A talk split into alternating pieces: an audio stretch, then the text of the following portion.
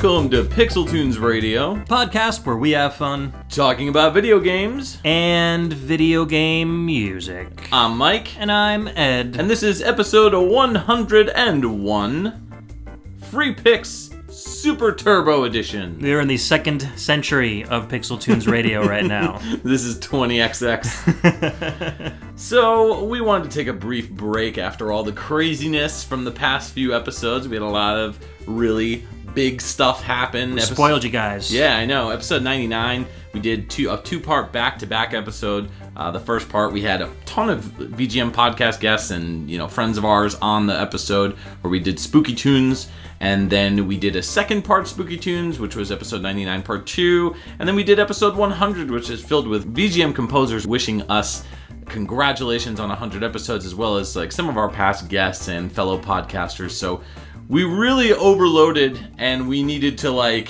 downsize Yeah. so back to boring old free picks. so so we had to let ed go unfortunately we've replaced him with robot ed that's fine. we hope you guys don't mind You just have to oil me every so often. I'll oil you Lube me up. lube you up gross so let's start off with some pixel chat questions As usual. all right so what's our first one First one is from Chris Murray. No, it's not from Chris Murray. this is Oh, unbelievable. this is true Chris Murray, where have you been? Anyhow, this one's from Joe Dunbar, and he asks, What is your favorite Mega Man music that's not from Mega Man 2? Mega Man 3. uh, I don't know. There's so many. I'm really, really like diving in lately to Mega Man 10 soundtrack. You know, initially when I played the game, I thought the music was definitely not top tier Mega Man music, but I've been going back and I've really been enjoying some of the tracks. Uh, Solar Man in particular, his uh, level theme is amazing. So, yeah, Solar Man, Cool. good stuff. You know, I'm not really, I'm not really that big of a fan of Mega Man the series. Whoa, so whoa, wait, wait. You don't like Mega Man? I think we've This gone is- over this millions of times. This is brand new news yeah. to me. See, so totally new. that's not from Mega Man 2. Pretty much just excludes any experience I have with most of the music. I mean, I remember when we did our split Mega Man 2, Mega Man 3 episode, mm-hmm. um, and I think I really remember liking Top Man's music. yes, yeah, That was really did. Mm-hmm. good. Um, so I'll just I'll just go with that as kind of like my default because I don't Okay. really I can't think of any Mega Man tunes off the top of my Mm-hmm. head. I also want to add Mega Man Unlimited has some amazing. Oh, so you did go and play that? Yeah, I, I did, and it is fantastic. And uh, you know, I'm not saying there's going to be a review of the game, but He's saying I'm there's saying there's going to be a review of the game. Anyways, uh, moving on. Alex Messenger asks, "Do you guys like any modern day? I'm thinking someone who came into the video game industry in the last 15 years. Composers. If you do, who? Yeah, uh, Jake Kaufman. technically yes. Yeah, His- well, his first of. game was in 2000, so that's 17 That's stretching years. it, right? And then I was going to say Mick Gordon. Yeah, that's he's the first name that popped into head for me. Yeah, yeah, yeah. Mick Yeah, Gordon, Mick um, Gordon. Sascha Dikiciyan for me did like the Quake 3 soundtrack, Yeah. Mass Effect soundtrack, a bunch of that stuff. Um, you know, there's been a ton of people out there. It's actually one that we'll be getting into later on in the show that I don't want to spoil what's coming up in the show for those who don't like to be Spoilers. spoiled. Spoilers. So we'll talk about him in a little bit. He's a he's a new favorite modern composer. Uh, who else? It's tough because a lot of the composers that I like nowadays are still have been composing for a long time. I see. I don't really have a lot of composers that I follow that that do multiple game soundtracks, of like like you know the Jake Kaufmans, the Mick Yeah, yeah. That that you know are creating music nowadays that seems retro. And if I do, they're always like one-off dudes. Yeah. Like I, I. Well, like Matt Creamer, obviously, would be a modern composer Yeah. in the retro style that we're both big fans of. yeah, yeah. I would say probably like I, it's always going to be indie guys. You know what Yeah. I mean? For the most part. Well, yeah, but yeah, because the AAA stuff is is mostly orchestral. You know, there's Right, some stuff right. out there that Yeah. is good. But uh, Simon Viklund also comes to mind. He's a dude that did um, Bionic Commando Rearmed, but Yeah. then he also did the Payday soundtracks, which I, I don't play those games personally, but uh, Eddie does, my oldest son, and uh, they sound very much like that very like big beat techno style that that Bionic Commando Rearmed is in. Mm-hmm. So uh, I really dig those soundtracks. They don't really lend themselves too much to the show like Pixel Tunes because it's very drony, but I really enjoy that stuff. Yeah. Final question. Final answer. Well, that was your cue to read the question. As we approach Thanksgiving, any games in particular you find are regulars when family gathers? Big Buck Hunter on the Wii is a staple for us, and that was asked by Scott Michelone? Michelone? McElhone? McElhone? McKellen? McKellen? McKellen? McKellen, maybe. Maybe? know. Scott, you gotta let us know. Yeah. Do the Sorry, little phonetic Scott. pronunciation in the comments, please. Ah, Thanksgiving. Huh. Family gathering games. Uh, with video games? Yeah, I don't really do that Uh, either. No. I mean, usually my brother and my my sister-in-law like watch football, and um, we just kind of gather around and talk and stuff. I usually watch football. Yeah, I'll be honest. I usually watch football. yeah. It's funny because my brother and I are both big gamers, like individually, but we don't really play games together. Hmm. Not anymore, much. right. Yeah. Yeah, anytime my brother comes over to play video games, it's always the same stuff. It's always like Mario Kart or Mario Party or something of the sort. So Yeah. we really don't play that many video games together. That's just more along the lines of the stuff that we grew up with. Yeah, So my, my, my parents were both only children as well, so I don't mm. have any aunts or uncles. Oh, I have no cousins. Yeah. So when we get together, it's like my wife and I, my brother, maybe mm. my sister if she comes down from Vermont. Sure, but sure. there isn't like that many people to like play with. Yeah, so- yeah. No, I'm kind of in the same boat. My family's relatively small. Um, most of my mom's side of the family is is ostracized. They live in like you know different parts of the country. Norwegia. Yeah, Norwegia, Waluigia, and my dad is an only child as well. So uh, I have a lot of family members that aren't family members. And They're this is why both of us love single player games Right. and don't care about online Ex- gaming. Exactly. Yeah. I just I I mean my brother is a, he's seven years younger than I am. Yeah. So I didn't have anybody growing up to play video games with. So yeah, that's why I like single player games. Yeah. Yeah. so speaking of single player games, Yeah. why don't we get into our first track? Yeah, and also speaking of modern day composers or modern day games uh, that are maybe a little bit retro, this is Battle Kid. Fortress of Peril on the NES. This is a homebrew game. Came out in 2010, and this track is Area 1, and it's by Civic.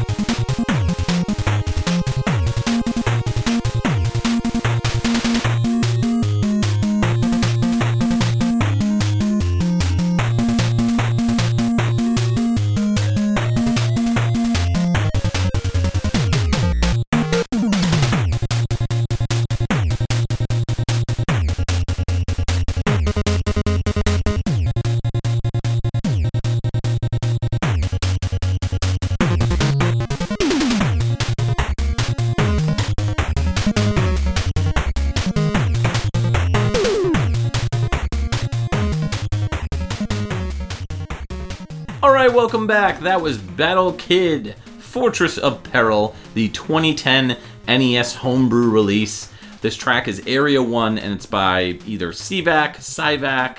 We really couldn't figure it out. S I V A K. I've always pronounced it Sivak, Right. I always called it Civic. So, like the car. yeah, like the car. so, have you played this one? I love this game. Okay. Uh, actually, this was for a while. Uh, me and Todd Mm-hmm. and uh, our buddy Joe, who's asked a couple of pixel chat related questions, Yep. uh, used to all get together at either my place or Joe's place and cl- kind of like collectively try to get through this game That's so together. weird to me. And we got pretty far. Well, you know, because it's one of those games where it's incre- It's like Mega Man style, but super duper difficult. That's like what I was gonna Meat say. Boy style. Uh, right, like right. you cross Mega Man and Meat Boy, and you Yeah. pretty much have this game. and I know you're not that crazy about Mega Man, so that that kind of And floors me. Normally, I wouldn't bit. play this by myself. Yeah, yeah, But yeah. because it You were was playing it was other a people. social thing, it was Right. a lot easier for me to play. It didn't bore me as much, and we each got to kind of like get better and see the other person play. We Yeah, didn't really yeah. care about dying because we were just drinking and having chips and stuff. Goofing so it around, was more of right. a, yeah, like a, more of a social thing than trying Yeah. to get through this awesome game with this awesome soundtrack. Oh yeah, no, the soundtrack is great. It's about this character named Timmy, Timmy, and uh, Tim, Timmy. I always think of um, you remember that show with dinosaurs? Okay. It was like a sitcom, and everybody was like dinosaurs. Yeah, yeah, dinosaurs. yeah, Yeah yeah, yeah, And they had that like Mr. Wizard style, Yeah. like, and his partner was named Timmy, mm-hmm. and Timmy would always blow up. Yep. And so every time he blew up, he'd go, "We're gonna need another Timmy." Right, so I right. always think whenever I hear Timmy, Okay. we're gonna need That's another you Timmy. So that's what I would yell every time Timmy died in this game. We're gonna need dies another a lot. Timmy. yeah, uh, it's it's essentially uh, he gets this battle suit, this prototype battle suit, and these gloves. You know, I guess he could shoot like lasers from his fingers or something. beams. Yeah, yeah. But uh, that's that's pretty much. There there is a story in the game. Yeah. The, the really cool thing about this game is that it it was the first really really big like homebrew game that was put on a cart back in the day. I right? mean, yeah, like, for 2010. yeah, it was pretty early. Like nowadays, you hear about a lot of homebrew stuff, a lot of stuff that's getting made for the NES, a lot of There's a lot uh, more dev tools out there to make it easier for people to do that. Definitely, but this game was created by CVAC Games or Cy- Cyvac Civic, yeah, one whatever dude, you want to call it. one him. dude who did the game and he the did soundtrack. the game, the soundtrack, uh, almost everything. Um, so he partnered with a, a publishing company called RetroZone, who you may or may not have purchased stuff from. You can still pick it up today, I believe. Um, it, Mm-hmm. It's on the website, on RetroZone's website. That's how I got my copy. along with the sequel. Yep, there's a sequel for the game as well. It's called like Battle Kid 2 Mountain of Torment. So if you like Mega Man, I think you'll really dig this game. It's very difficult. It's But you have unlimited of lives too. Yeah, yeah, you have unlimited lives, so It's like don't Meat Boy. It's one of those dying. games where you just try to you have to find the right path to Yeah. get through each level. Yep, yep. Uh, soundtrack wise, it's very reminiscent of Mega Man, Yeah. but I have this, uh, the NSF for this game, the, the Nintendo soundtrack file, Yeah. along with all my other game files. So I kind of listen to them all at random once in a while. Sure. Whenever one song from this game comes on, like mixed in with everything else, it kind of stands out because it, the melodies sound to me like much more modern Mm-hmm. than a lot of the more classic NES soundtracks do, Yeah. Mm-hmm. even ones I'm not familiar with. For some reason, like a lot of the melodies he uses, like just sound like they're not, they weren't, they sound classic, but they don't sound like they were composed in like the 80s or 90s. Yeah. So while it sounds like Mega Man, I, I, I- love the fact that he took a little bit of a more modern aesthetic with the music. Um, just little like incidents here and there that kind Hmm. of remind me more of modern stuff than the classic stuff. I would say not modern for the word. Uh, the the word that I would use is hollow. To be honest, I like the music from. I mean, I picked this track, so obviously I like like the track. Yeah. Uh, but I always felt like it was missing something. Like when you listen to Mega Yeah. Man music, the Capcom composers were just so like fond and, and of that of that NES hardware and they knew how to rip it apart and provide like the absolute best possible sound that the NES could create. And here what it sounds like is somebody forgot one of the melodies it, that kind of like sp- is sprinkled in through the background Yeah, I of a think I think he used one very sparingly, and that was the same channel that he used for sound effects. Yeah. So the you didn't constantly keep getting like a, an instrument cut out Right. in order to play a sound effect. Yeah. So he's probably conscious of that fact. So yeah, I, I kind of feel like this track, even though I like it a lot and I love the melodies and everything, I kind of feel like the instrumentation is a little flat, it's a little hollow. But uh, overall, it's a great track, and I love the drums too. That when the, the drums kind of kick in, they have that totally like Mega Man sound. But then when when the toms come in, like the doo doo, Yeah. you you just you get those Mega Man flashbacks. Mega it Man puts 2. A, it puts a smile on your face, so it's good stuff. I, I I really like this track. so. Yeah. Stevac, uh, he's a programmer and he was the creator for the game, of course, for both games. He even named the development company after himself. Um, so you're probably wondering where that name came from. He said it himself on his uh, website. He said, Back in junior high school, I was really into the Dungeons and Dragons Gold Box PC games, and in the Dragonlance series, there are enemies called Draconians, of which there are five types. Civic Draconians were the ones I liked the best, so I've been using that as my nickname ever since I got on the internet.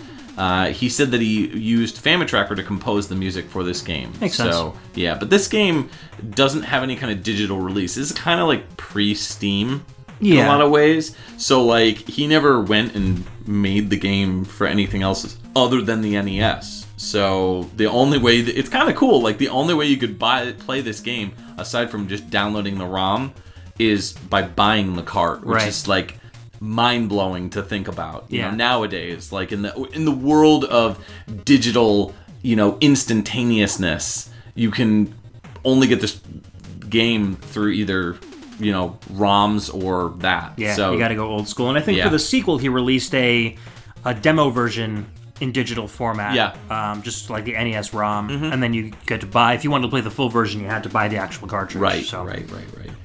pretty cool. Yeah, neat game, fun times. What do you got for us? Next up, uh, it's a game I don't know too much about, but I really like the soundtrack for. Uh, it's a Japanese game called Ganso Kyukoku Girl Six Nin Adventure Mahjong Dial Q Wo Mawase. What? Uh, yeah, this is Match Tune by Mr. or Mrs. Unknown Composer.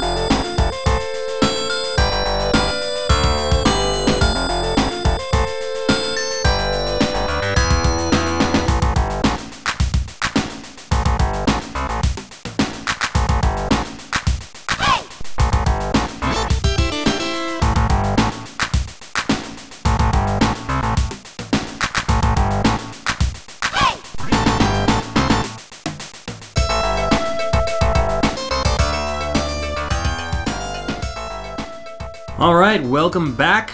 That was Dial Q Wo Mawase, otherwise titled as Kyukoku Mahjong or Mahjong Lady. That was a kind of homebrew pirate. Actually, we both we both let off this show with like homebrew games, which Yeah. is kind of cool. Although that came out on the Genesis in 19XDX, uh, somewhere around 1991, 1992, we think. We don't know the publisher or the developer because none of that is credited on the game. We do know uh, through looking through the ROM that the music is original, but it stole the driver that Noriyuki Iwadare made for Ah. Cube for the for the titles that he worked on, which is why it sounds so cool. Uh, I really love the groove in this song. There's a nice bass line. Those drums are nice and thick. Yep.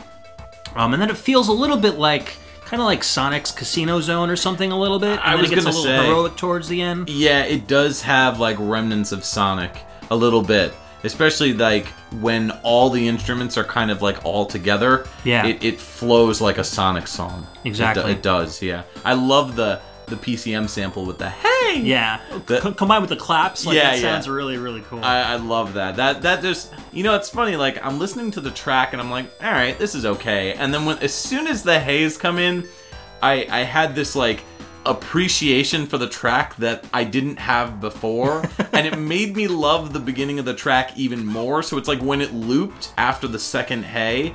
I like fell in love with the track. So it And I was like, on you. Yeah, it totally like it went from like being a mediocre track to being like, oh, this is amazing. it takes very little to impress you. I, I. I hey, all you gotta do is is hey at me. All you gotta do is cat call me. Sweet. Apparently, I'm just gonna slip digital haze into every single track there that I go. play from there you now go. on. Here's a track from Capcom vs SNK. Uh, this is terrible, Ed. Oh yeah. Well, uh, listen to the track a little closer. Way down, like I just put a hey in there. yeah, yeah. And I'm You're just like, like, "Oh my wow, God." this is really good. So, uh, so yeah, this uh, game was pirated or hacked out of a, a ROM or a game called Mahjong Cop Ryu, but they added like porn stuff into it and Sweet. changed the, the soundtrack and everything.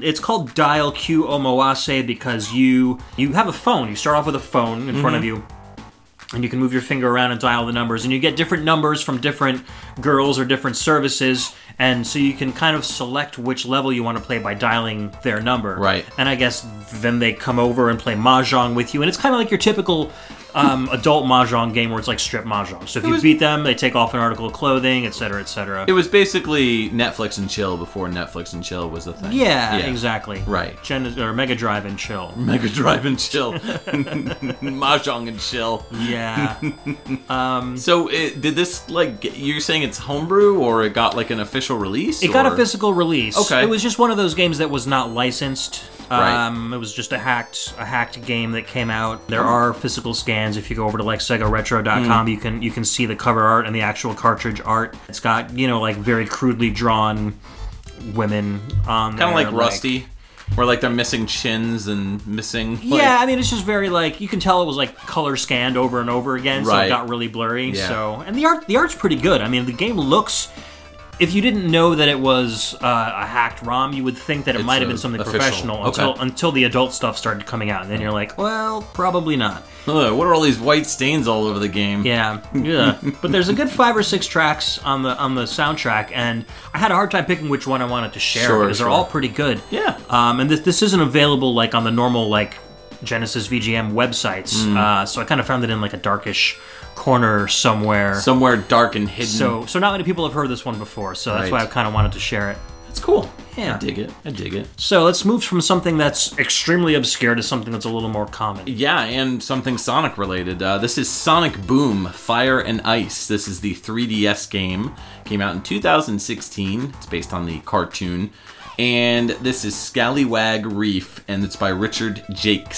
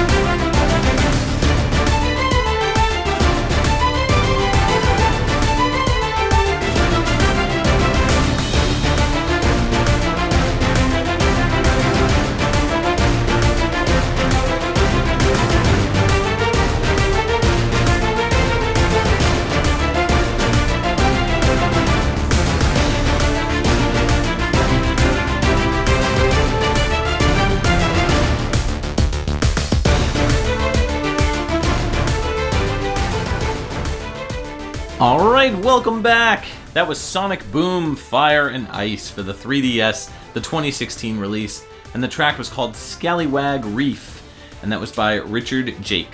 So a couple things about this track. First of all, uh, I do apologize for the quality. This is this is a direct rip from the game. It's like 24 kilohertz mono, and Mm-hmm. Woof. there's no other version of this soundtrack available anywhere else. Wow, so really? I feel bad because it's a fantastic song written Yeah. Hmm. by a fantastic composer, and they completely like they must have like really ran out of space because they had to squish this music down. Yeah. really really hard. Um, two. The file name on the cartridge itself is actually called Cutthroat Cove, so I Hmm. don't know if that was called something else in a different region. So if you're not if you're from Europe or something and you've played this game and you're not familiar with Scallywag Reef, you might know it by Cutthroat Cove. So Hmm. Okay. those are the two things. Yes. Yeah. So why did you pick this track? Um, you know, I just kind of found it by accident. Have you seen this cartoon? That's a dumb question. You haven't seen this cartoon. So, Sonic Boom is a cartoon. It's got like a reimagining of the Sonic lore, I guess you could say. Yeah, yeah. And uh, I know I know a little bit about it. it's actually a really funny cartoon. There's a lot of like like fourth wall breaking. It's one of those that the kids will enjoy, but the people who grew up with Sonic will also Right, right. There's a lot of poking fun at Sonic fans in particular, which is really great for me because like I like Sonic, but I don't love Sonic. Right, right. So it's like anytime I get the chance to make fun of Sonic fans, which you know, my I have two really close friends that are Sonic fans, like hardcore. Yeah. So it's always really fun to be like, hey, did you see that scene? That was pretty funny, and they get a big chuckle out of it too because they're fans. So yeah, definitely recommend checking out the cartoon if you're kind of on the fence, but. We're not here to talk about the cartoon. The game is a sequel to Shattered Crystal, which is another Sonic Boom game. Came out, got really bad reviews, which, uh, to be honest, I played both games. Boom Fire and Ice is definitely a much, much better game than Shattered Crystal. Um, Shattered Crystal is more like exploratory, whereas Fire and Ice is more like a, a Sonic game. The levels are shorter. You can kind of get through the levels much faster. 2D action platformer. Yeah, with a little bit of explorative like elements. Okay. But Sonic Boom Shattered Crystal was like straight up like, you know, hunting and searching for way more stuff. Kind of like a little bit of Metroid kind of thrown in there. A little Okay. bit, not like. Still 2D though? Yeah, still 2D. Both are, are 2D, right? Gotcha. Yeah, Fire and Ice uh, is really cool, and the music is great. I mean, this definitely feels to me, at least, like uh, Donkey Kong Country 2 Diddy's Kong Quest. Yeah. Uh, just really has that like pirate vibe Mm-hmm. to it. Yeah, very mid 2000s like action movie cinematic quality like Pirates of the Caribbean. Yeah, or my, Yeah. my brother um, like used to love the soundtrack to that movie. The Rock was all about like Alcatraz. Oh yeah, yeah, yeah. That that soundtrack was really good, and it had yeah, and it had music very similar to this. That driving beat with the orchestral violins over it. Yeah. Um, you know, very kind of get up and go kind of a song. So Yeah. this, this really reminded me of that. My favorite part of The Rock is when Sean Connery goes, "You're the man now, dog." Didn't they make a website based on that? yes, but that's, that wasn't in that movie. That was Sean Connery, but a different movie. But it's just funny to think about like actors doing lines like in movies that they didn't do them in, like. Like like speaking lines, right? Yeah. Not actually yeah. doing lines. Oh yeah. Oh no, not no, no, definitely not. No. Sonic Boom. I don't know. It's it's a fun cartoon, and the game is pretty fun. So if you're looking for like a you know cheapish kind of game to hunt down, I mean, I'm sure it's like probably about twenty bucks. It's it's worth a twenty dollar bill, I would say. Cool. It's worth checking out. But Richard Jacques, you may have known him from the Shinobi X track that we played, the PAL version, Sonic 3D Blast, Sega Rally 2006.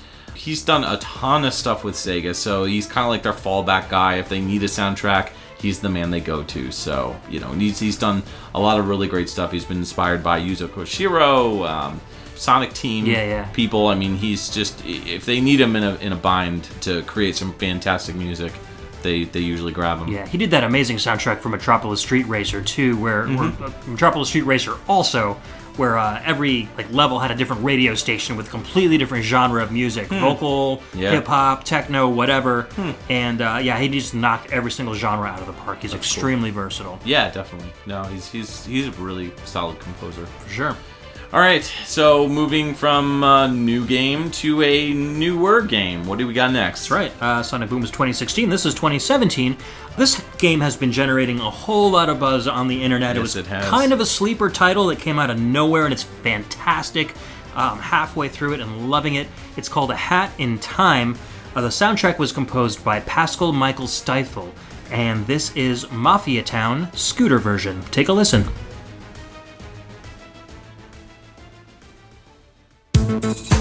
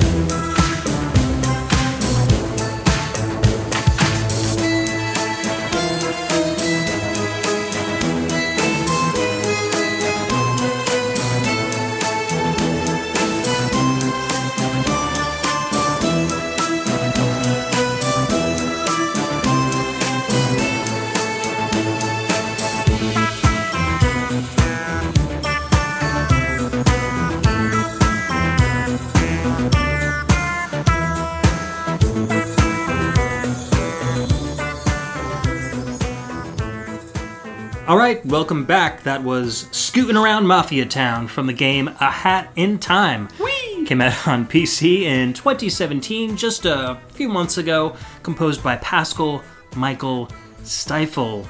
Uh, it was so, so hard to choose a track from this game to play. It's all so good. There's and there's so much music too. There's like Yeah. Uh, 60 or 70 different tr- like full length tracks in the soundtrack. Grant Kirkhope did some tracks too. I supposedly. saw I saw both him and Graham Norgate associated with the soundtrack. I think because the uh, this was originally funded by Kickstarter, they did like a thousand percent of their goal. Mm-hmm. Oh, wow. So I think that they were brought on as like you know stretch goals. Guest composers. Yeah, right? I don't know which tracks they composed mm. or, or if they did anything at all. well, if it's Grant Kirkhope, uh, it, it, it's probably going to have like a dun dun dun oh, dun yeah. but he also did um, Goldeneye, so and it's gonna have like little. Listen, yeah, I'm not exactly. knocking it. I love I love the music in, in Banjo Kazooie. It's it's so fun to listen to, and this this track as well was equally as fun to listen to. Yeah, It's so bouncy, it's catchy, it's good stuff. Right. So so every world that you visit, so it's kind of like um, like Mario Galaxy. Like people compare this game a lot to like Mario 64, Right. Mario Galaxy, Yeah. that style of platformer. You go to these different worlds, and each world has so many different levels on Mm-hmm. it, and the levels aren't like they're all brand new levels. So you'll you'll visit one map, Mm-hmm. but depending on which level you go into, that map will change significantly. Different boss in a different location, or Mm-hmm. a different set of uh, things happening where you have to use the same map in different ways.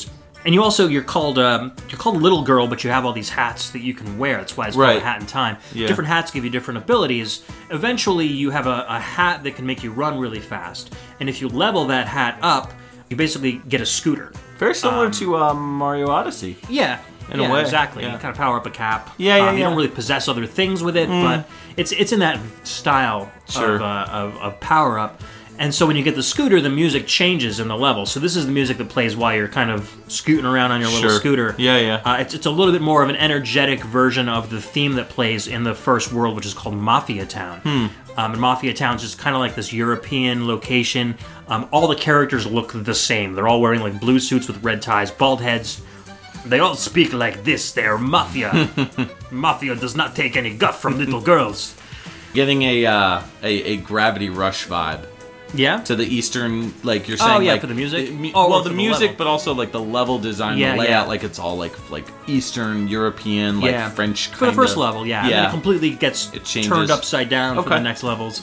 Your hub world is this spaceship that the little girl was flying on. She was like five light years from home, and um, because you're flying by Mafia Town, they want to like basically like they get a cut of everything that goes by their planet. Sure. So they come up and they try to get in, and they open up the door, and all the all the fuel from the ship gets sucked out. And the fuel is all these little hourglasses. Mm. Right. And the hourglasses act like Mario 64 stars. Right. So you've got to go around the level and collect, Collect all them. these hourglasses. But the hourglasses also have time rewinding capabilities and time rift capability. We can go into the past in different levels and Prince stuff. of Persia. Tons and tons of different ways to do variations on a theme from the level that you're playing. Hmm. And all the music is just it fits so so well. There's techno, there's orchestral.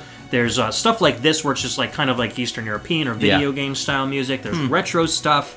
If you haven't played the game and you have the means to, absolutely go check it out. You will have a blast. I've only seen like like the pictures from some of the art, Mm-hmm. uh, the promotional material, and I know that the the little girl with the hat is you know I, I've seen that, but then Yep. I see another. I think girl. She has a Yes, mustache. mustache girl. Her name's Mustache Girl. Her name's Mustache Girl. and she okay. starts off as friends with the uh, with Hat Girl, but then later on, not too far in, Yeah. um, kind of becomes her her arch nemesis. They Okay. both want different things. Um, I don't know whether they team up again at the end. She or- probably wants a razor.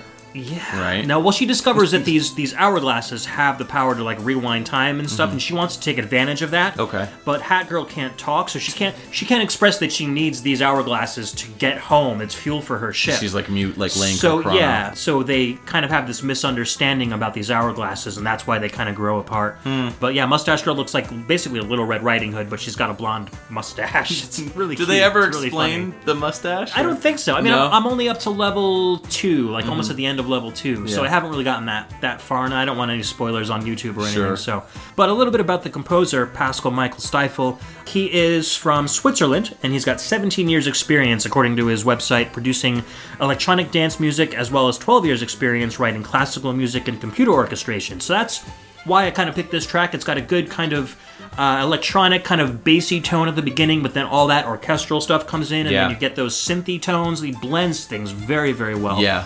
He's had a YouTube channel for a long time under the name Plasma 3 Music, and there he posts remixes of covers of tons and tons of video game OSTs like uh, Outrun, Overwatch, DuckTales, Silent Hill. Like it doesn't he doesn't Nice. stick to one genre or one era. He'll pick songs that he likes from all styles of E EGM. Like covers or remixes? They're a little bit of everything. So Okay. he'll do like an orchestral cover of a song, but then he'll do a full blown like remix of a song. Hmm. They're all like top notch quality. Like I- I've never heard of them before until this game came out. Yeah. But these remixes are like stuff that I would have downloaded immediately had I been introduced to them. Sure. So you definitely go check out Plasma 3 Music. That's cool. He's only got one other video game to his name that I can find. It's called uh, IO Goes Home, which is a game that came out on iOS. And I haven't checked it out yet, but I'm probably going to throw it on my iPad pretty soon just to see what it's like. Spoilers, he goes home. I'm hoping.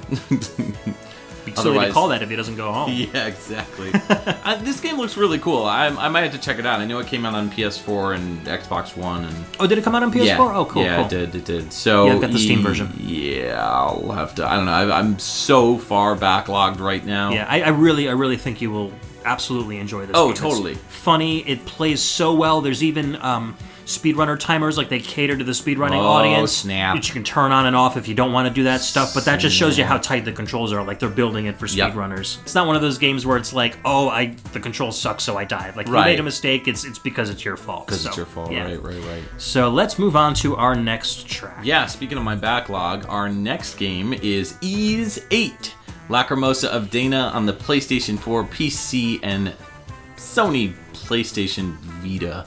2017 was the year of release in the United States. Deadly Temptation is the name of our track, and this is by Hayato Sonoda and Takahiro Unisuga. Let's give it a listen.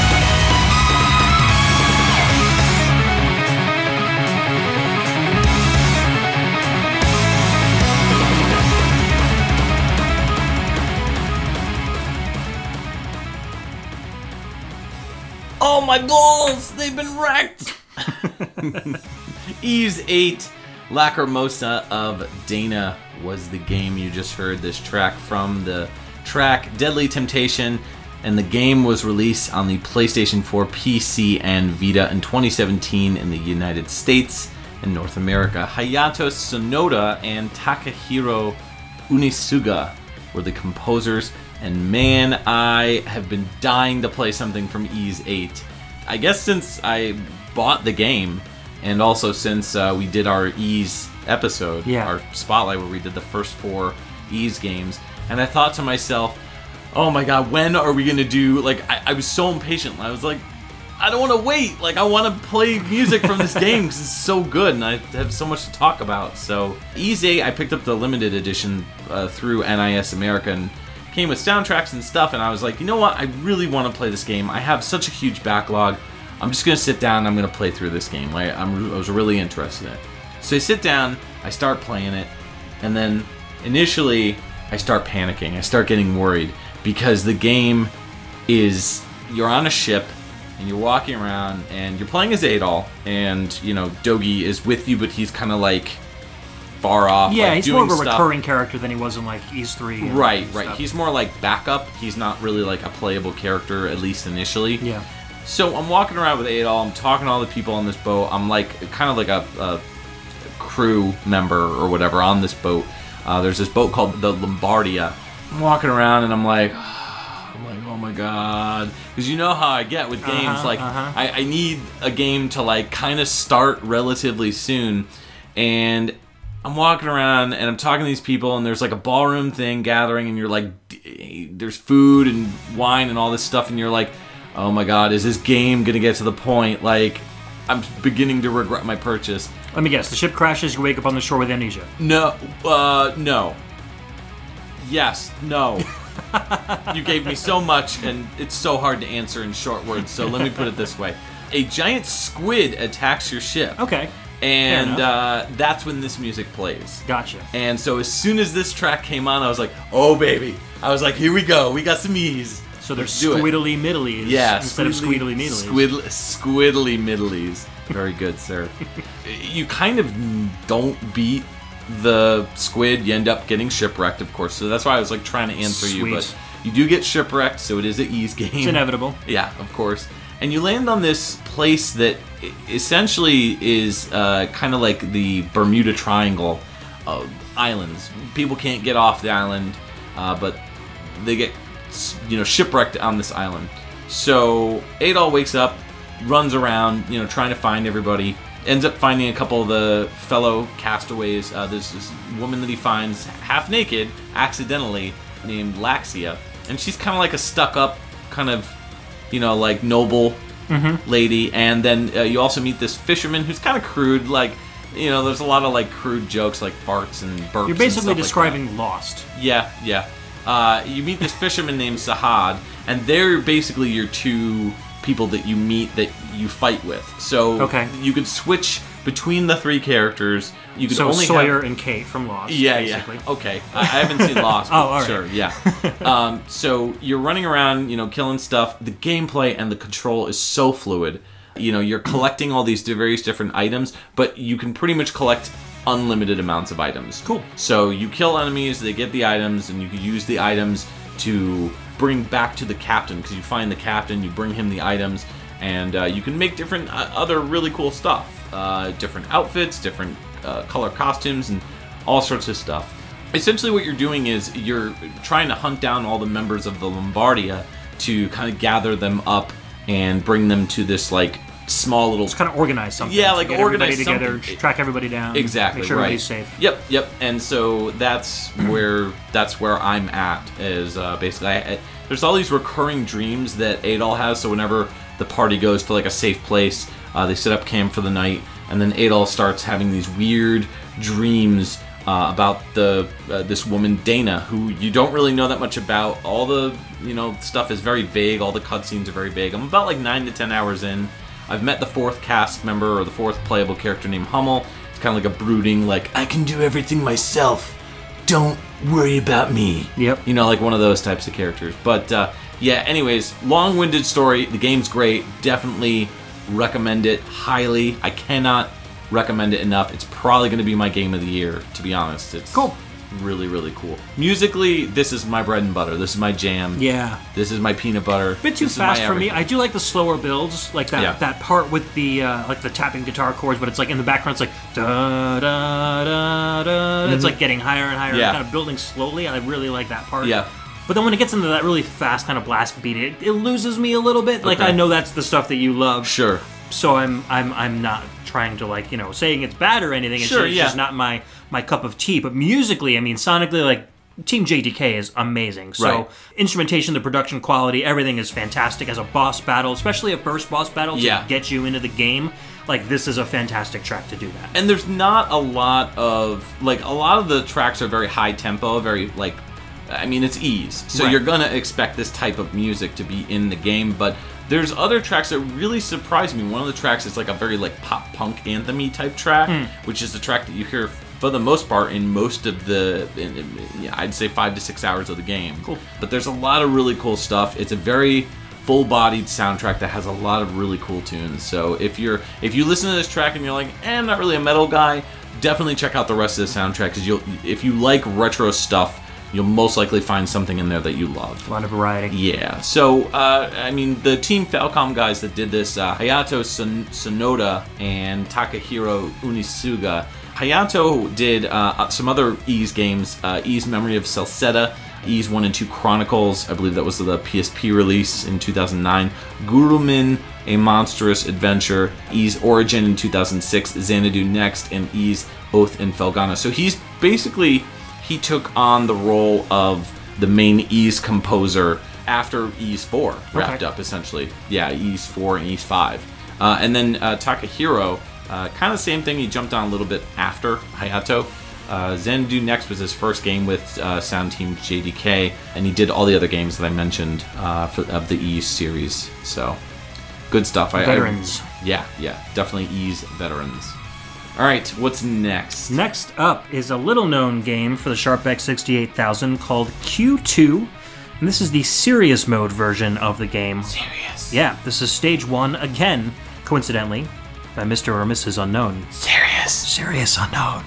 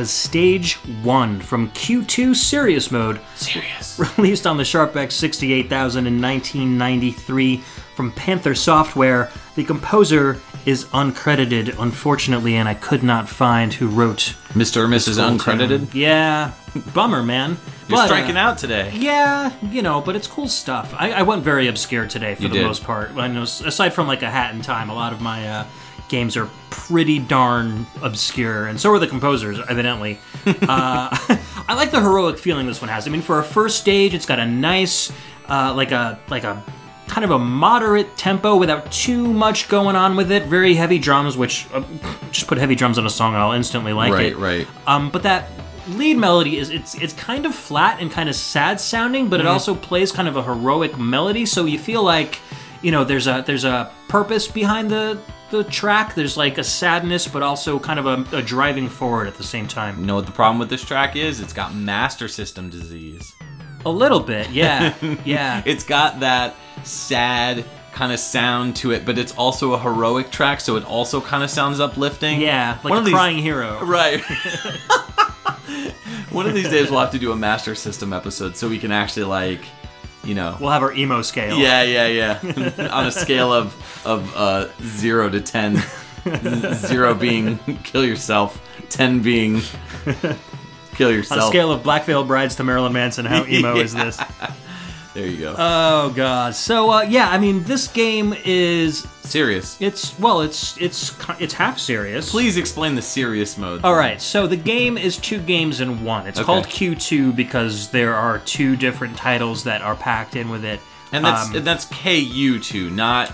You're saying Q two, like Right. When I hear Q two, I think Q, like the letter Q or QUUE or or Q something like that. Q U U U U E two.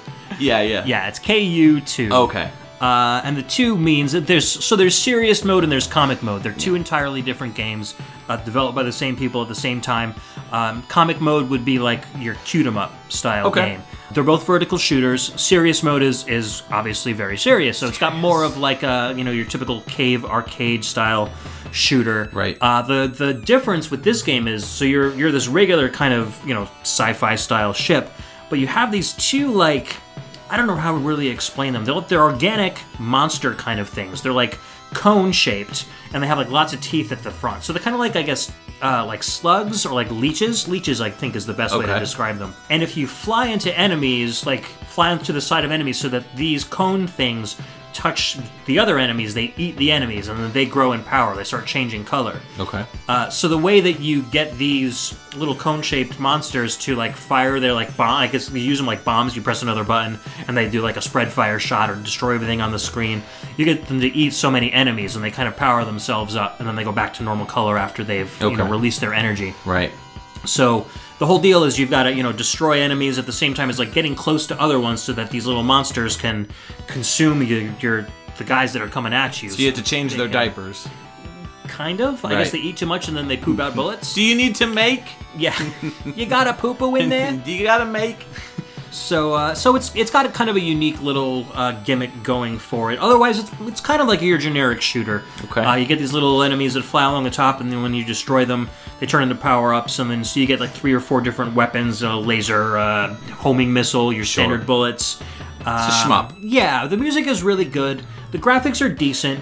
Uh, the cute 'em up and the serious mode are both very different from each other. You know, aside from being um, more like uh, both vertical shooters, they both have very different feels to them, even though they run on the same engine. Uh, and they're, they're both great soundtracks as well. Unfortunately, like I don't know anything about the people that made the soundtrack, Right. but I wish I did. Uh, Panther Software was a Japanese video game and software company founded in 1987. They changed their name from Panther Studios Limited in 1987 to Panther Software in 1991, and they did games for the MSX, uh, the Sharp X68000, and later on went to do some games for PlayStation, Dreamcast, and Xbox. So uh, the ones on the Xbox and stuff, they weren't like very popular games. They did Brave Knight uh, and Metal Dungeon for the Xbox. I think they were like Japanese exclusive Xbox games, which were very, very rare. Yeah, yeah. Well, the the Xbox wasn't exactly marketed very well towards uh, Japanese audiences. Yeah, so- exactly. And they tried to put out these games here and there that uh, you know just didn't work out. Uh, they did Space Griffin VF9 for the PlayStation, which I think had some media stuff behind it. Hmm. But other than that, like all of their games on their on their Wikipedia page, I've never I've never heard of Yeah. before. No. Uh, previous to this, like the, the year before uh, this Q2 dual mode game came out, they released a game called Q2 Front Row, which was basically like serious mode, but it was kind of like an earlier version of serious mode, so it didn't have all the features that serious mode did when they released the second version with comic mode. So this game kind of got two different releases, even though the soundtrack was the same. So you might find this soundtrack under serious mode or under front row, either way. But uh, yeah, a lot of good tracks on this one. It was just one of those little obscure games that I've kind of been holding on to. We haven't done a shmup episode lately, Right. so it's kind of been in my backlog for a while to play. Sounds pretty. Serious. It's pretty serious. Definitely serious.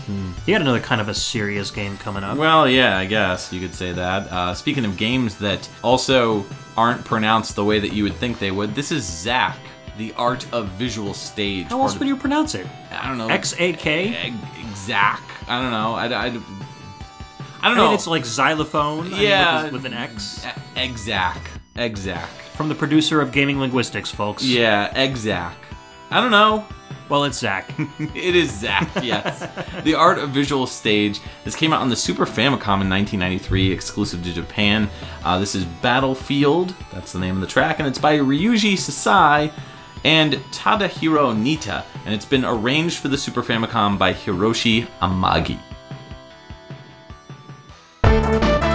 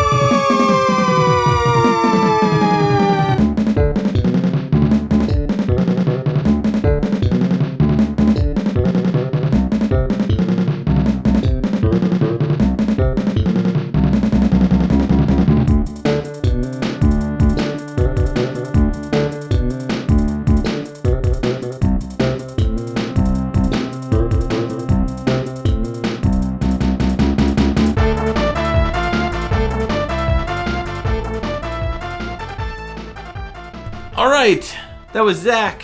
Zach, he's a Lego maniac. the Art of Visual Stage is the name of that game. Super Famicom 1993 was the year of release in Japan. Battlefield was the name of the track, and it's by Ryuji Sasai and Tadahiro Nitta, and arranged by Hiroshi Amagi on the Super Famicom.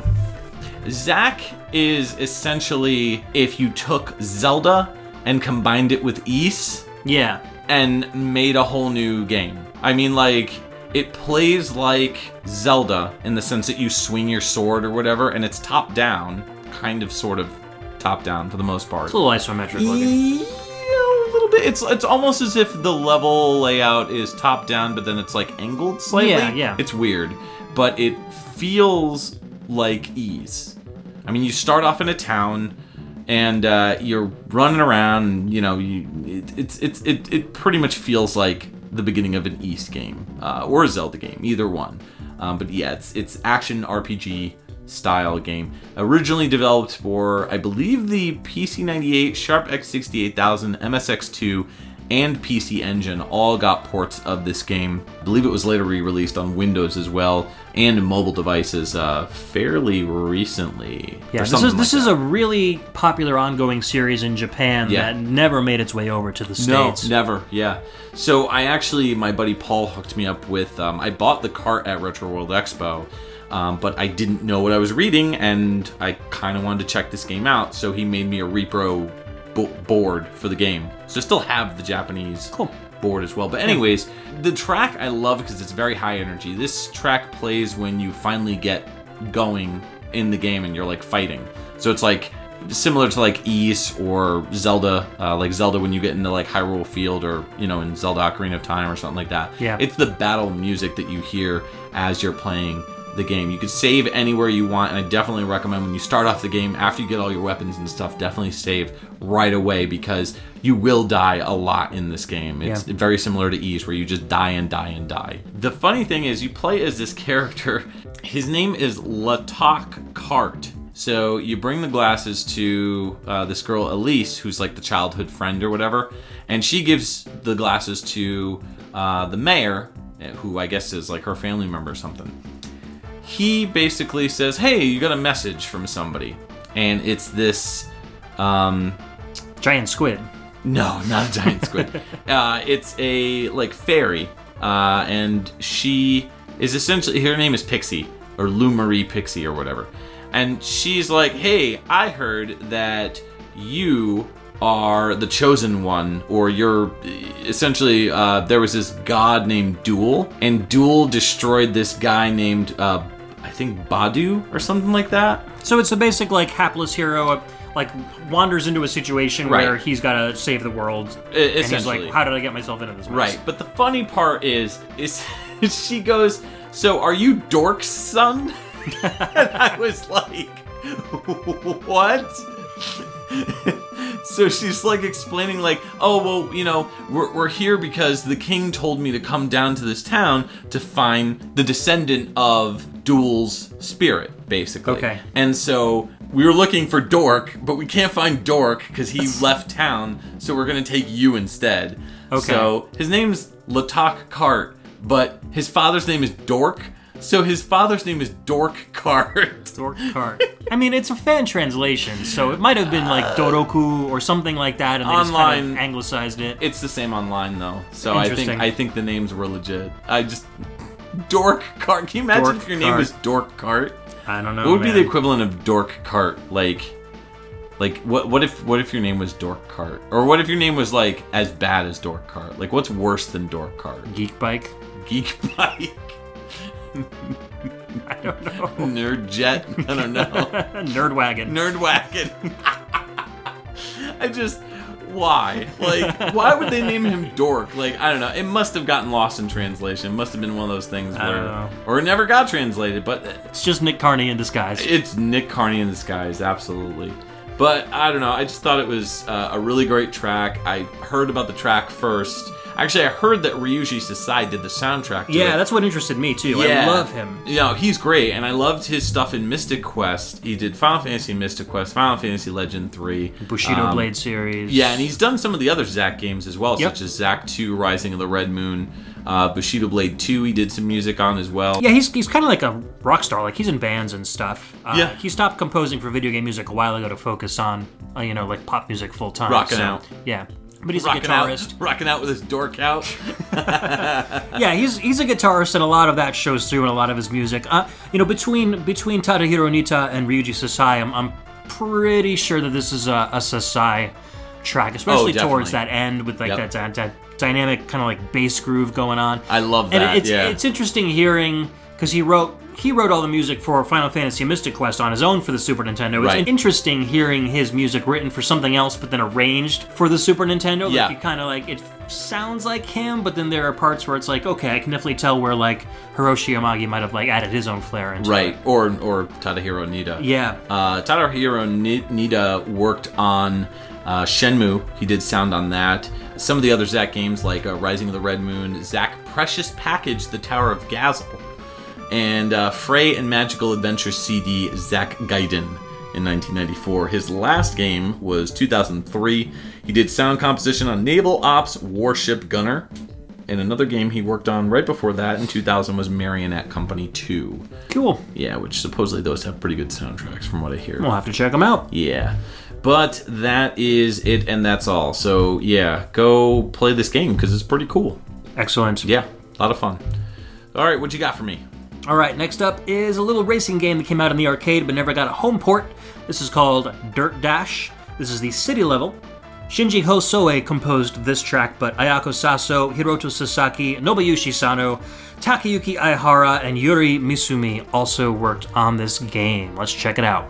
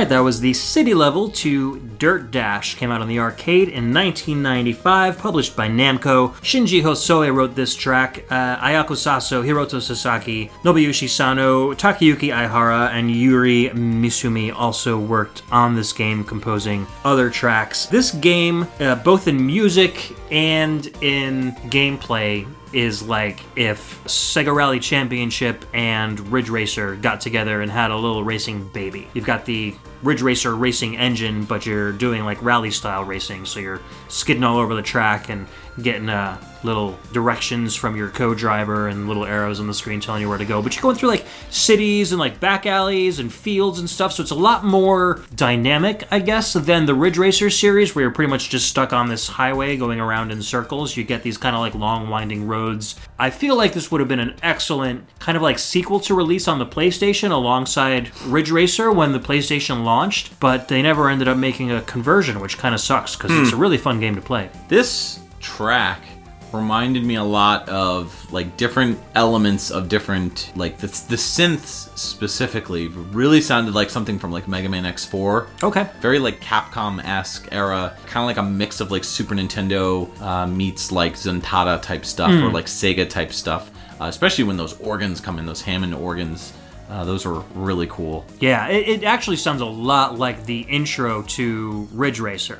So it's got a very Namco feel for me, but I know Okay. you, you haven't played that game Right, that much, right. so you probably wouldn't recognize it. Um, but Shinji Hosoe also wrote the soundtrack to the original Ridge Racer and a bunch of those sequels as well. So, you know, that influence is obviously, it's like, oh, I'm doing another racing game, may as well make it sound kind of the same. Right, right. Uh, but Ridge Racer, while it had this huge kind of like very, very house techno, uh, very aggressive style, this soundtrack is a little more because you're, you know, you're not going as high of a speed. You're kind of gliding around corners and stuff. So they they subdued the tracks a little bit, so you get to see a little more of.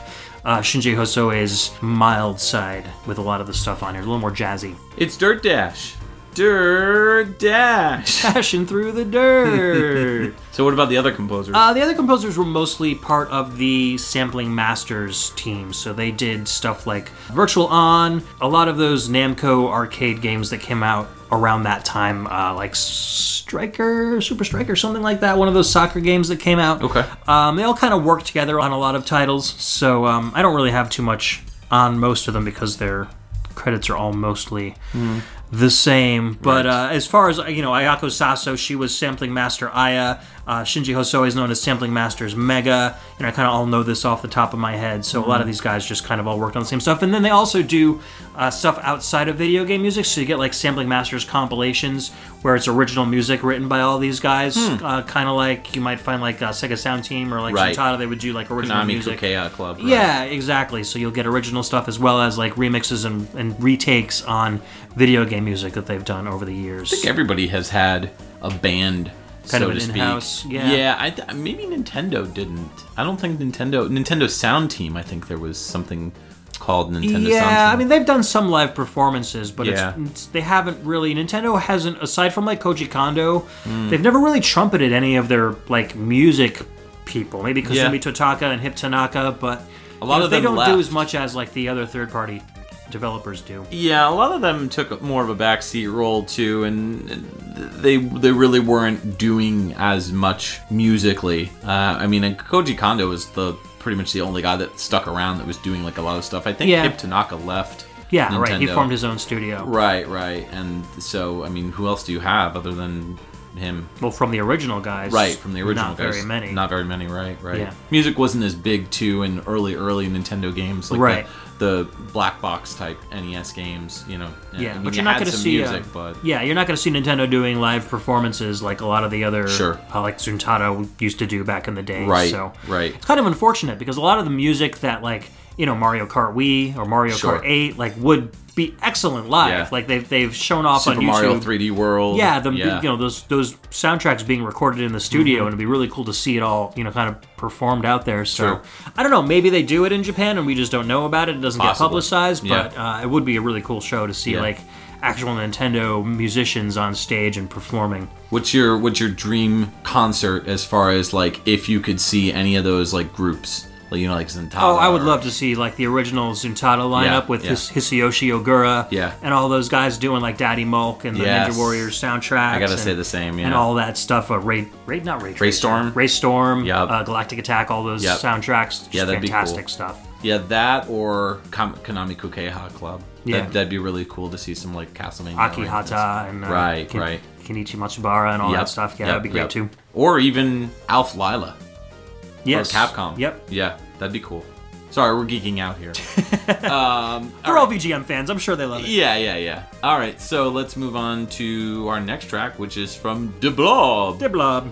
2008's Wii release. It's also out as of the 14th of November on the PlayStation 4 and Xbox One, which is weird. Oh, neat. In fact, it's like a coming remastered version. Yeah, like a remastered version of the game. Yeah. Track is called Revolutionary, and it's by John Guscott.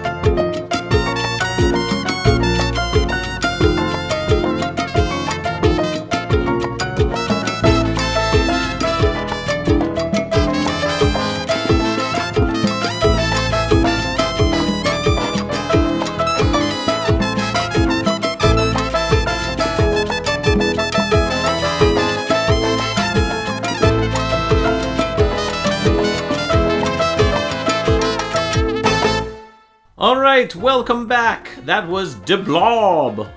Wii 2008 release, PlayStation 4, Xbox One 2017.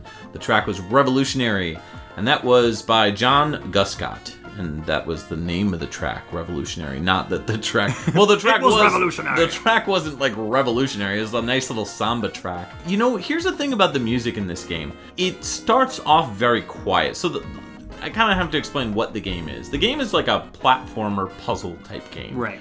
You're going around as this character named Blob, and uh, you're going through this place called Chroma City that's been invaded by a pla- by a com- corporation called the INKT Corporation. And so Blob is kind of like the the means to an end. He's the tool used by this group called the Color Underground. Though these like they're all these like colorful, uh, kind of like revolutionary people characters that are all like fun looking and different colored and they essentially are helping blob with repainting all of the town with color so all the worlds that you go through are all black and white all like colorless like gray very very drab looking Yeah. you have to kill these guards and when you kill the guards you get you get a different color paint depending on which color you you kill so if you kill a yellow guy you get yellow paint and your your blob turns yellow. All you have to do is walk around and touch stuff.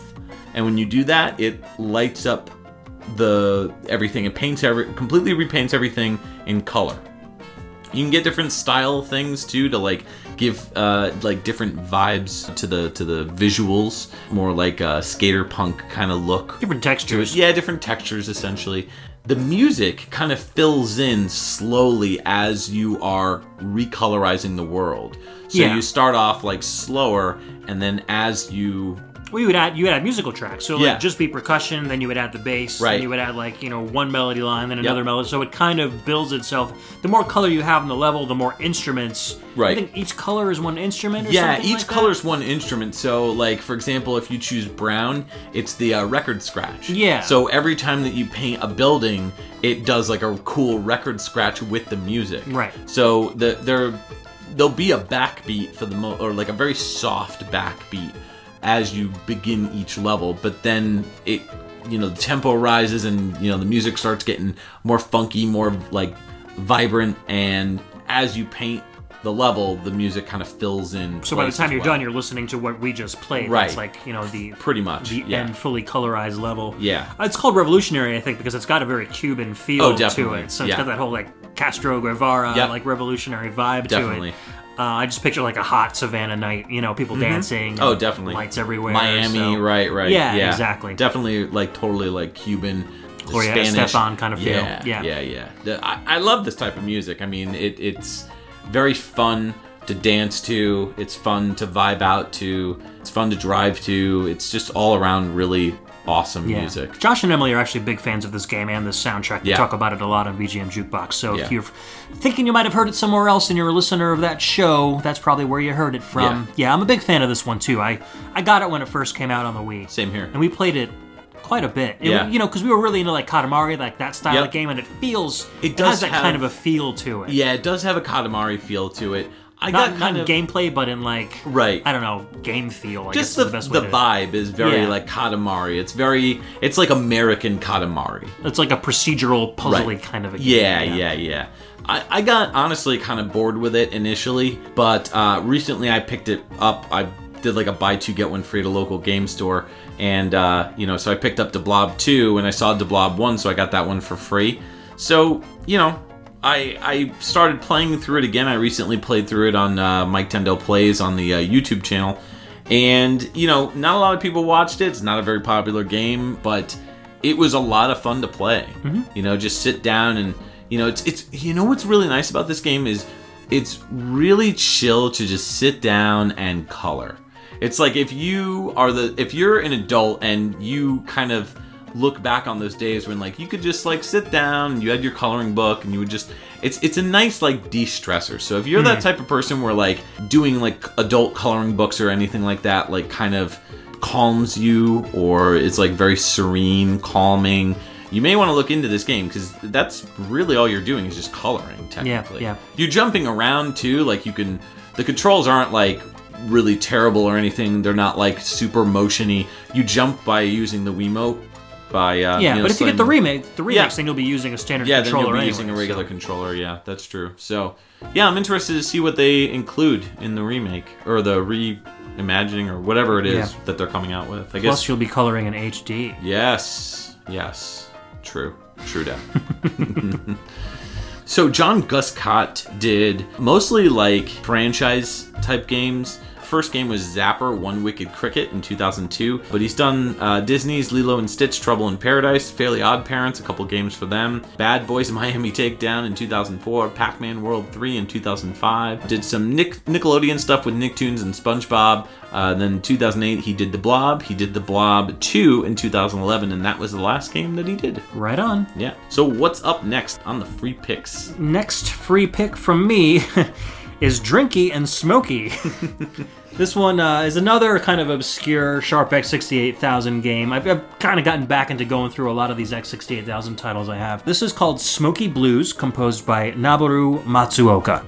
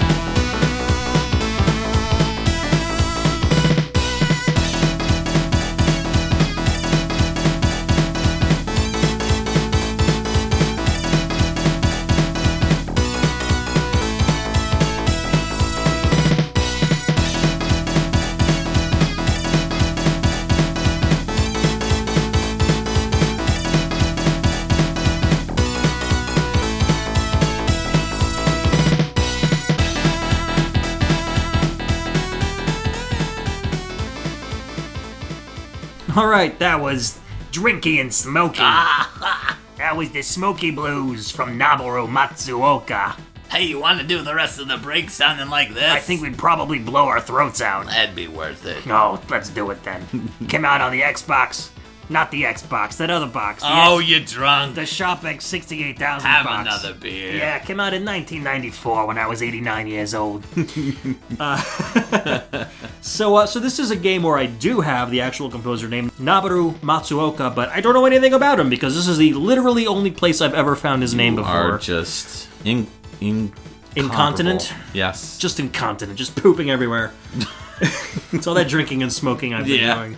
Oh boy. But I love this track. It's so much fun. Those runs are so tight and crisp. The instrumentation is really good. It's got two distinct kind of parts to it, and they both sound really cool. What, what was your take on this It's one? got that like 20s Disney vibe. Yeah, you know, I think like so. if this was in a Disney cartoon, I could totally picture that. yeah, you know? yeah. I like the little note bends that kind of give a little bit of a flair to it. Kind of shows you that he knows what he was doing.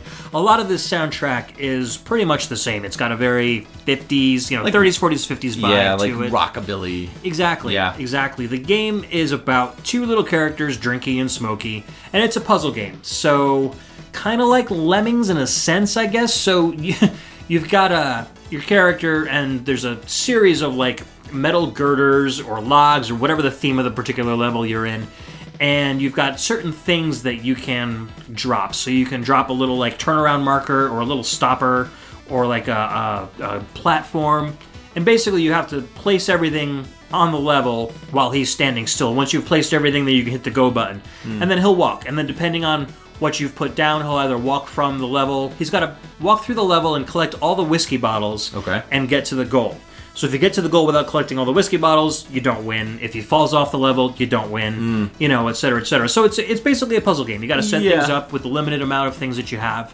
Once in a while, his friend Smokey will appear, and you can either you can collect all like you can collect all the bottles with Drinky, but get Smokey to the goal, and then you also win as long as the combination of two characters collect all the items and get to the goal. Even if the other one the other one dies, Okay. then you still win the level. So Do you do you collect management. cigarettes as well? I don't know. I haven't gotten that far yet. I've gotten to like stage like five or six, and there's like four levels per each stage. But they've all pretty much focused on drinky with collecting the whiskey bottles. So I don't know if eventually it gets you like smoky only levels.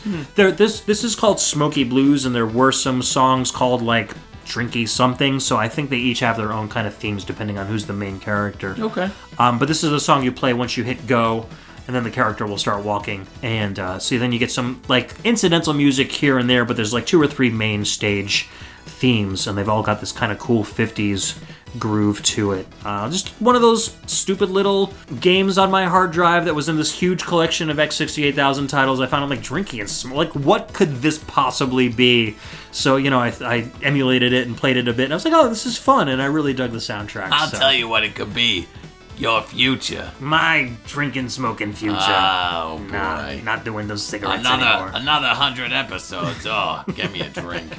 Okay then. Well, drinky and smoky. Drinky and smoky. Speaking of drinky and smoky, uh, mature stuff. Okay, we'll go with that. Yeah, we'll go with that. Fist of the North Star, Ken's Rage on the Xbox 360 and PlayStation 3. This game came out in 2010, and the track is "The Seven Scars" by Masayoshi Sasaki. And this is a this this is yeah This will fist your North Star. gross. Oh.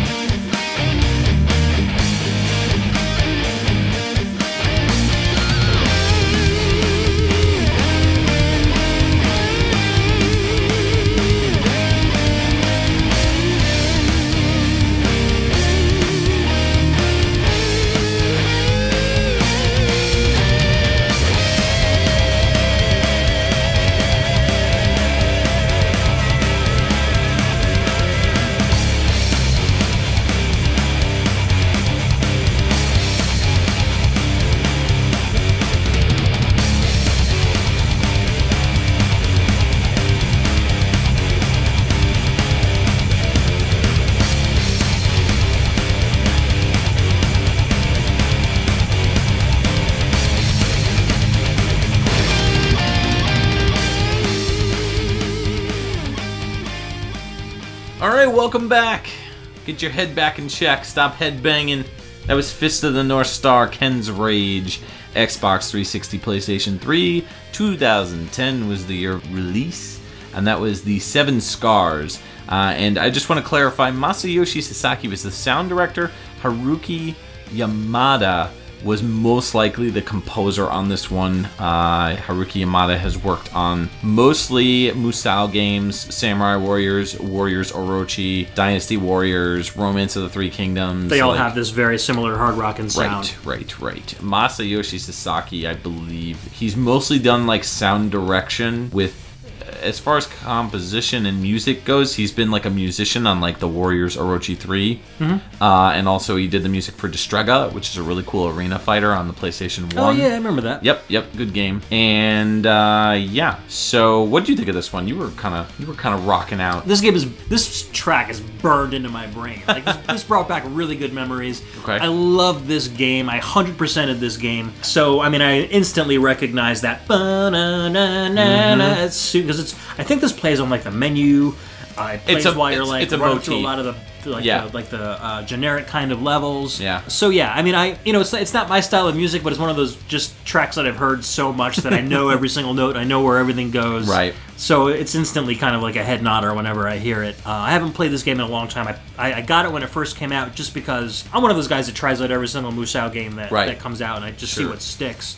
And I already was a fan of the, you know, Hokuto no Ken, Fist of the North Fist Star the North saga. Star. So the combination of the two, I was like, that's a perfect combination. I can't wait to play it, and Yeah. I loved it. Um, so yeah, really enjoy this track. Definitely, you know, lots of different dynamic parts to it. Slows down a little bit, gets a little heavier. Yeah, comes back in with the faster. screamy guitar mel- Yep. melodies again. So uh, lots of fun. Very much fits the pace of the game as well. This track is years 2005 to 2009 for me. I, this was my type of music that I listened to. the music is mostly it's it's I, I guess you could call it metalcore. This is a little bit more pop oriented than traditional like most metalcore type songs. Yeah, it's a little bit more melodic. This really sounds a lot like Killswitch Engage's uh, the end of Heartache, which was a track that was on uh, the Resident Evil Apocalypse soundtrack. Yeah, yeah. So this song really, really reminded me of that, and I really enjoyed that song, and I really enjoyed uh, Killswitch back back in the day. Yep. But yeah, that I, I mean, I used to love this like metalcore, melodic deathcore, like that that type of metal was right up my alley. Yeah. So it, it was really cool to hear a game actually have, you know, that part of my twenties in it uh, that I could kind of go back to and be like, oh, that's cool. Fist of the North Star, I don't really have that. In all honesty, I don't really have that much experience with. My very first experience to Fist of the North Star was uh, there was this arcade game.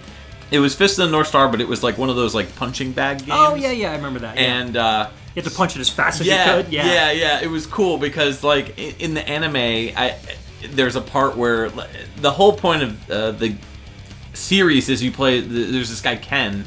Kenshiro. Kenshiro, right? Um, and I think they just shortened his name to Ken in the U.S. version, or They call them both. I mean, that's something just like that. nickname. Yeah.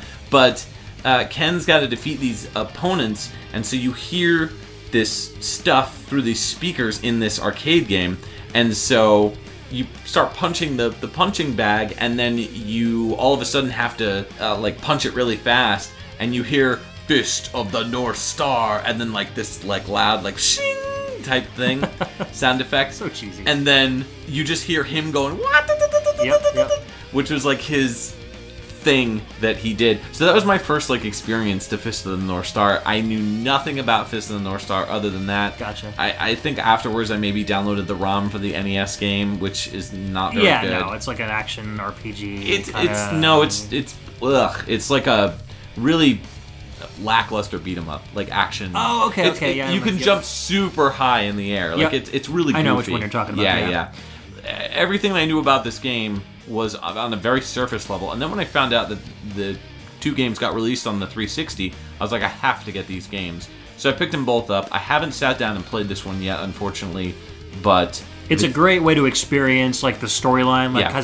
you know, kind of like the Berserk game that just came out. It Right. kind of like brings you through the origins Okay. of Kenshiro and and Jagi and like M- Mamiya and all his Toki and all the people that he like kind of originally starts hanging out with, I guess. Mm-hmm. um, and all his enemies, and so you get to play through all of these kind of iconic moments of the manga and of the anime. Hmm. That's cool. Uh, and then it kind of like leads you off into like the second generation of the heroes and protagonists in Ken's Rage 2. Mm-hmm. Yeah. Rage 2 wasn't as good. They really kind of like there were full cinematics Right. in the first one and the second one they kind of went like more of like a stop motion like comic book style Right. cinematic which I didn't appreciate as much. Yeah, yeah. So um, Sounds like they dumped all their money into the first game, and then when the a lower budget game, title. Yeah, it, the first game probably didn't sell as well, so they were like, eh, all right, we'll Yeah. scale it back a bit for the sequel. Well, they did that with all their games. I think they, they were they were going full cinematic. Koei Tecmo was. Yeah, yeah. Team Omega, and so uh, at one point they just decided that unless it's a full on um, Dynasty Warriors title, all the other titles are going to start like Comic being scaled back, Yeah. not having English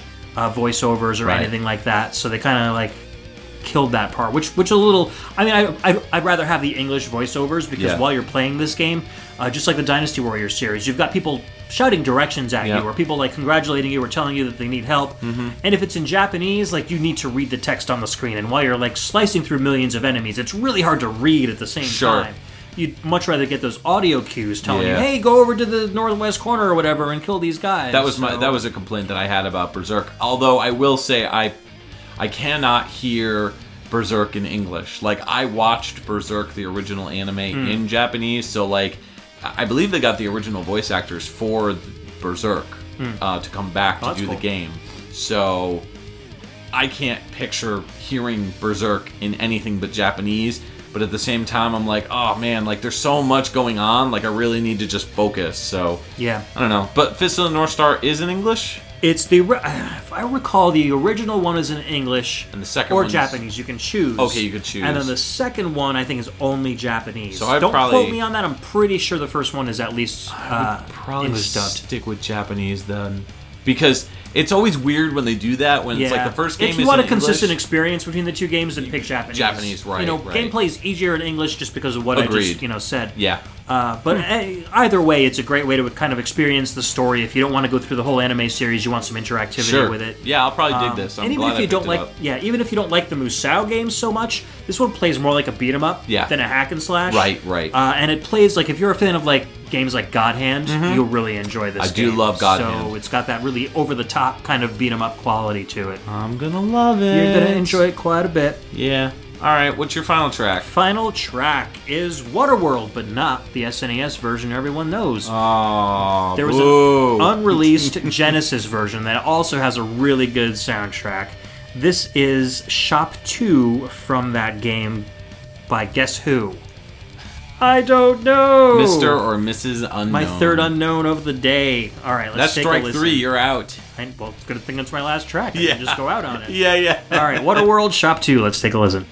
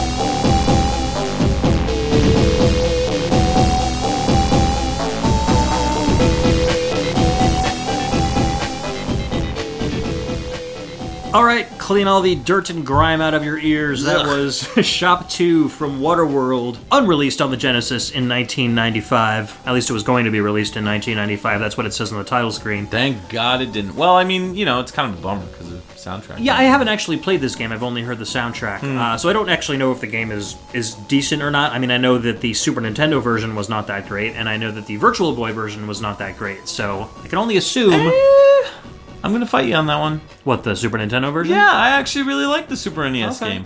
I mean, it only came out in Europe, yeah. uh, and yeah, I think it only came out in Europe. But uh, aside from some fantastic music, Yeah. by um, Dean Evans. Dean Evans, that's right. It's a pretty cool little like action game. Cool. Yeah, that's not Yeah, bad. I haven't had too much experience with it, but I've, I've I mean, I've heard from other people that Yeah. they don't like it. So No, it's not a very like good game in the sense like a traditional good game. It's more like a very generic kind of game. yeah. game. But is it one of those games where like you wouldn't play it so much if it weren't for the soundtrack kind of deals? Um, Like Super Adventure Island with me? eh, Yeah, yes and no. I mean, the soundtrack definitely helps because the soundtrack is great in the Super NES version. But if the Genesis game's anything like the Super NES version, you're playing uh, as the main hero in Waterworld, Kevin Costner, who's playing Kevin Costner. You're right. He's not the Mariner or whatever his name was, the Oceaner. The Mariner. That it was the Mariner. Yeah. Yeah, no, that movie. Kevin Costner's playing himself. yeah, it's all like a, a unique, self-biographical story. I see. Yeah, and Dennis Hopper comes back from the dead. Oh. Yeah, but you're you're playing as uh, he, he's is the mariner. You've got the ship, and you're riding the ship all over this map. And as you're as you're doing that, um, there's these really frustrating like isometric um, Okay, I'm, shooter. I'm, I'm looking at YouTube footage of the Genesis version now. and It, it, I think it's very, very it's similar. It's probably a port of the Super NES version. yeah, just with different music. Oh, but it, it's that's probably the worst part is you're you're shooting you're shooting like these little pellet BBs at all these like uh, targets, and they're very very difficult to hit. And then when you move into the actual like gameplay, it's um, like for the stage, it's like you know a side-scrolling game where like you got to go swim underwater, grab this, you know, these various like trinkets and doodads and whatnot.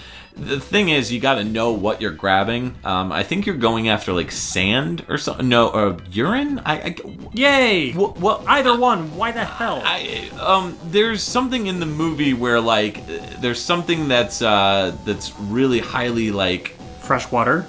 No, I don't think it's fresh fresh water. There, there's something that um, you collect in in the movie in, in the game that in the movie it's very like a lot of people really are trying to get it. I don't remember what it is. Spice. Spice. I don't know. Maybe. Dune. Oh, Dune. Yeah, spice. So I'm looking at um, I'm looking at some footage on YouTube right now of the side-scrolling levels, and the protagonist has like he looks kind of like Kevin Costner, but he's got like blonde, long hair. Yep. And as he stands there, his hair is constantly blowing in the wind. Yeah. Yeah, it's uh, you know what it reminds me of? Realm. Do you remember that game that we played Yep, the track from yep. Realm? It kind of reminds me of that. Okay, so but- this must be just pretty much a port of the SNES version then, if they're that yeah, similar. that's what I'm thinking. Very yeah. interesting, except with very different music. So, yeah, I mean, I, I like the soundtrack. There's some very techno tunes. This one's a little bit slower paced. This one it doesn't feel me- like a shop track to me at all. It feels more like a, I don't know, cinematic or Gauntlet Four. It reminds me A of little that bit, Gauntlet yeah, yeah, Four yeah. track that you played. Very like dirty and grimy. very, very, grimy. dingy. And uh, you know, I, I reached out to Matt Furniss Hmm. uh, on Facebook because he was doing some other games for Ocean around this time. Okay. And I was like, well, if anybody that I'm in contact with is going to know who's who composed this game, like he would. But unfortunately, he didn't know either. So at least it wasn't him. Yeah. Um, which kind of scratches one name off the list. It doesn't sound like a like a Matt Furniss. No, it doesn't at all. And that's No. what I told him. I was like, it doesn't sound like you, but who knows? Uh, it doesn't sound like Dean Evans either. No, definitely Um, not. The only one I other guy that I know off the top of my head that worked for them around this time was Jonathan Dunn. Jonathan Dunn. And yeah. his stuff, maybe he's got that kind of a gritty style sometimes. He, did the Virtual Boy music, if I recall. Yeah, he did. Yeah. uh, and then he also did one other Genesis tr- uh, soundtrack, and that was uh, Addams Family okay. for the uh, for the Genesis. So it's So possible. Maybe Jonathan Dunn. I don't know. I, Question mark. I reached out to Jonathan Dunn. Uh, I don't know. I think we both did. He Yeah. never, he never got back to us. No, no. Oh well. Maybe if he ever does, we'll be able to ask him about Waterworld. Yeah. Yeah. Wah, wah. So, uh, so yeah, this is another one of those little gems that I've been listening to for a while that I haven't gotten the chance to play. This was also supposed to come out on the Saturn, and it probably would have had like a bunch of movie clips. You know, if you wanted to watch that Yeah, terrible movie. it would have been cool if like Dean Evans did like a Red Book audio soundtrack. That for would have been Saturn, sick, like yeah. like Red Book, like real synth versions of the SNES music. That would have been really cool to hear. yeah, yeah. I agree.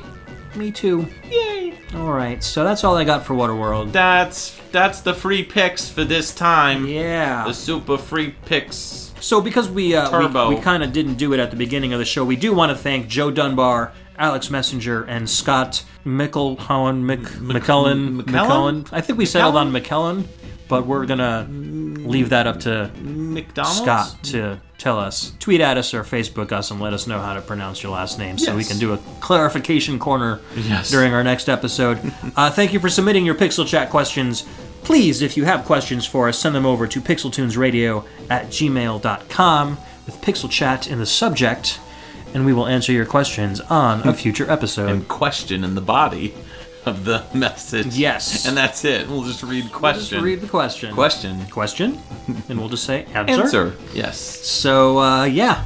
facebook.com forward slash groups forward slash pixeltunes radio where you can access a very lively community full of vgm enthusiasts such as yourselves and we can talk about all sorts of wonderful video game and video game music related things And how bad Waterworld is. yes The movie. yes And maybe the games. and and how to pronounce Xak exact yes. And Q2. yes And all the other Q2. stuff that we've been.